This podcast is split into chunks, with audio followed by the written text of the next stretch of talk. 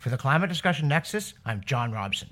And we begin this readout video from our latest Wednesday Wake Up email newsletter with thoughts for and about Ukraine, where Vladimir Putin's thugs are systematically targeting energy production to try to bring about a lethal Christmas and a deadly New Year.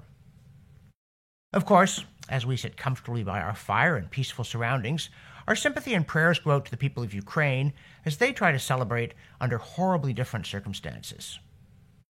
But we also reflect on the reasons why, in this singularly malevolent spasm of destruction, Putin is deliberately destroying Ukraine's energy infrastructure. It is, of course, that reliable, affordable energy is essential to civilization and indeed to survival. And we also note that in the West, though far more slowly, obviously, and under the rule of law, and against a background of far greater resilience, and with no foreign invasion, we are attempting to destroy our own energy infrastructure. Thus, for instance, you get the headline quote, Germany's largest state declares emergency amid energy crisis, end quote. And, in Reuters' sustainable switch for December 1st, quote, over in Germany, citizens are looking to cut back on non essentials amid a cost of living crisis fueled by rising energy prices, end quote. This is in Germany, the economic powerhouse of Europe, somehow still the world's fourth largest economy, despite having deliberately sabotaged its own power industry. Now, when you think of basic needs, the phrase food, clothing, and shelter naturally springs to mind. And it was clearly a huge leap forward in human well being when we tamed fire and could cook our food.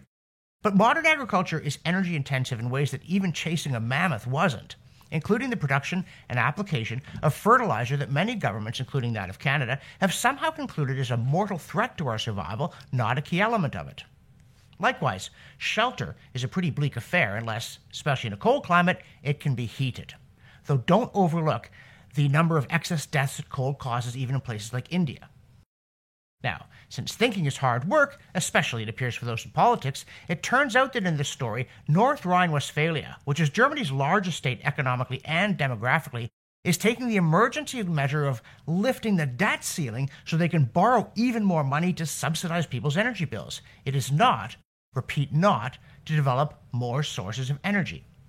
Now, at CDN, we hope that most of our readers and viewers live in places where ill considered climate policy based on bad science has not yet become a grave threat to health and even survival, and certainly a place that is enjoying the blessings of peace.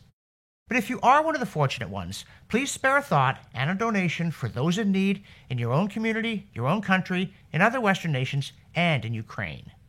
But please also spare a thought for how foolish it would be to shut down our own power plants because of a phantom threat from plant food.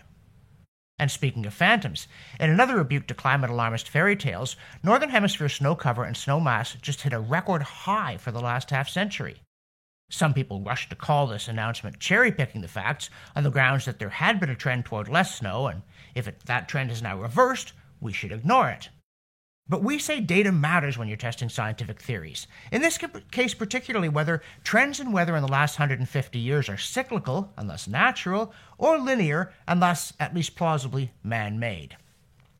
We also say it matters that when alarmist predictions fail, you too often get callousness rather than contrition or compassion or even comprehension.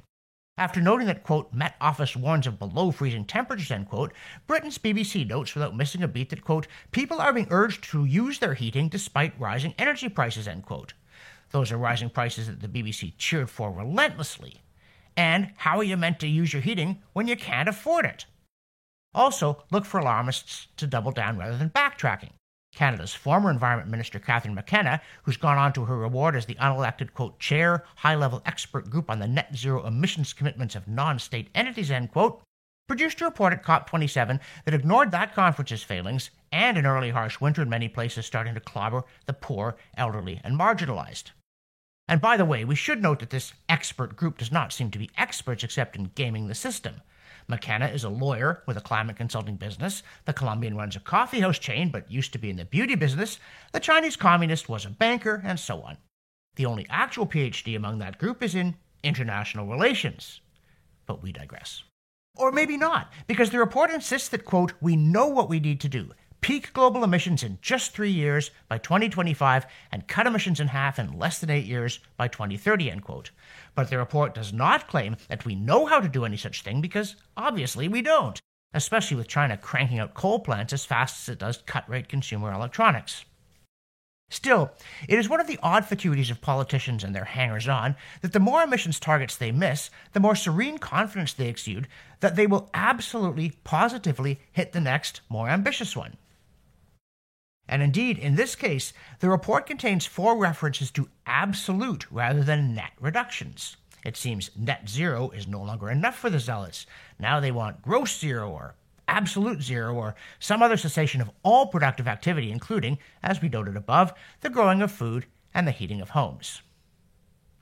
On the other hand, Canada's scofflaw Environment Minister Stephen Guilbeault, who the New York Times correctly says was once nicknamed Green Jesus and, quote, was arrested four times for climate protests in the 1990s and early 2000s while working for Greenpeace, end quote, suddenly repents some of his tactics for disrupting authority now that he's in authority. And just as his boss tells an inquiry into his own ham fisted overreaction to a different protest that, quote, using protests to demand changes to public policy is something that I think is worrisome, end quote. Well, what the heck did he think protests were for? But Guilbeault does not qualify as older and wiser for this reversal. Rather, he's our climate hypocrite of the week for expecting others to obey laws that he crafts while he and his colleagues are under no such obligation, from conflict of interest rules to the conditions under which a draconian Emergencies Act can be invoked. And, on the subject of people hoist on their own petard, journalists offering fawning coverage of activists vandalizing masterpieces for planet Earth may not have been such a bright idea after all. Cara Buckley, who reports on climate science because she has a Master's of International Affairs Journalism Human Rights, a typical modern discipline, noted on Climate Forward at the New York Times that, quote, on Friday, Just Stop Oil posted its own poll asking respondents what should be the focus of the group's next protests. Targeting great artwork was among the options getting the fewest votes, end quote. Okay. But what was at the top? Amazingly, it was media offices, ahead even of fossil fuel headquarters, with banks trailing in third place.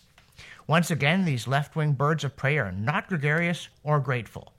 But even so, the press remains all in on the cause. Consider this opening line from Zoe Williams in The Guardian about people wrecking priceless art in their own narcissistic climate like protests. Quote, Expert opinion is settled and the public opinion united on the urgency of climate action. If our politics or our discourse were in any way functional, there would be no confusion, no debate, end quote. So, there you have it.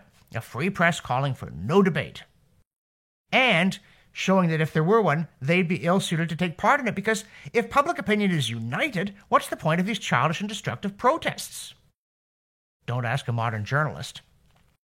Recovering leftist Michael Shellenberger tweeted recently that, quote, Climate fanatics are now attacking, attacking art unprotected by plexiglass. This is what happens when governments refuse to prosecute criminal conspiracies. The elites who demanded the freezing of Canadian trucker bank accounts today decry basic law enforcement, end quote. And he particularly pinned the New York Times by quoting its position on the two.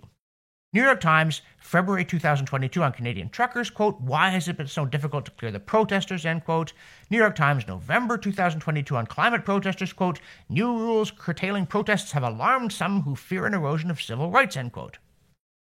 But what can Stephen Guilbeault say about climate protesters breaking laws except point them to the nearest newspaper office? In the newsletter, we also note that Judith Curry may have fallen for a prank tweet in which another climate scientist, Andrew Dessler of Texas A&M, wrote, quote, I need some advice. I changed the entrainment parameter in my cumulus parameterization, and the climate sensitivity of my model doubled. Help! End quote. And Curry responded, quote, I rest my case on climate model derived values of climate sensitivity to CO2, end quote. But it seems that Dessler was actually making fun of the new Washington Post climate agony column, Climate Coach, which appears to deserve it, including for its enthusiasm for you eating bugs. But Curry can be forgiven for thinking he was serious, because there is something very wrong with the way the models mimic clouds, or fail to, and she's been on it for years. And a movement is in trouble when you can't tell satire from the real thing.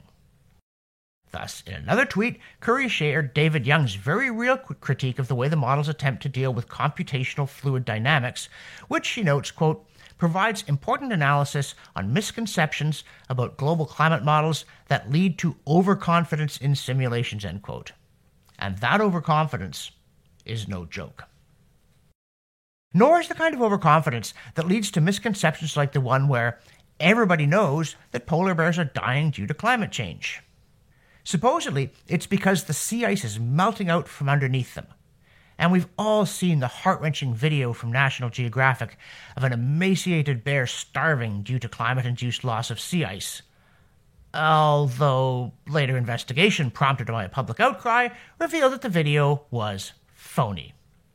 And worse than phony, the videographers knew that the bear was likely dying from a painful disease that had nothing to do with climate, but they failed to call in conservation officers to euthanize it while they waited days for the camera crew so they could get that money shot. Unfortunately, counterfeit money. Nor do polar bears really fall from the sky whenever someone takes a flight. Which is good because if they did, all those jets going to COP27 wouldn't just have finished them off, it would have made a disgusting mess. Still, everybody knows it's just a matter of time before the poor, fluffy polar bears get it because melting sea ice means they can't hunt for food. Why, just look at the evidence. It shows. It shows. Dang! It shows no connection at all between sea ice coverage and polar bear survival rates or health in the Gulf of Boothia near Baffin Island, which is where the largest polar bear subpopulation in the Arctic lives. From 1976 to 2017, ice coverage there has retreated dramatically, but the population hasn't, though there was a recent dip due to the local Nunavut government authorizing an increase in hunting. The authors of the study looked at various possible factors, including, of course, the proverbial loss of local sea ice, and found that its only effect on survival probability, litter size, or general health is that there was a slight improvement in overall body condition with less sea ice, perhaps because less ice makes it easier for them to hunt seals. So, bad news for the seals, but not for the bears, despite what everybody knows.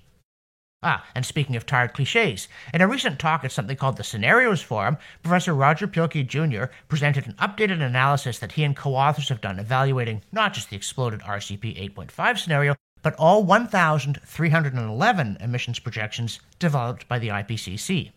Yep, the science is so settled they've got it down to just 1,311 possible outcomes, most of which, it turns out, overestimate past warming if given past data and the ones that don't assume that temperature is not very sensitive to CO2. So put that in your planet and don't smoke it. We also dip into the CO2science.org archive to see how well regional rather than global climate models do with respect to, in this case, snow coverage in the upper Colorado River Basin. Regular readers and viewers will guess the result. They don't do well, and their errors are not random. They assume that the end of winter is coming and that children won't know what snow is, and it's wrong. For the Climate Discussion Nexus, I'm John Robson, and I'm thinking of a yellow and blue Christmas.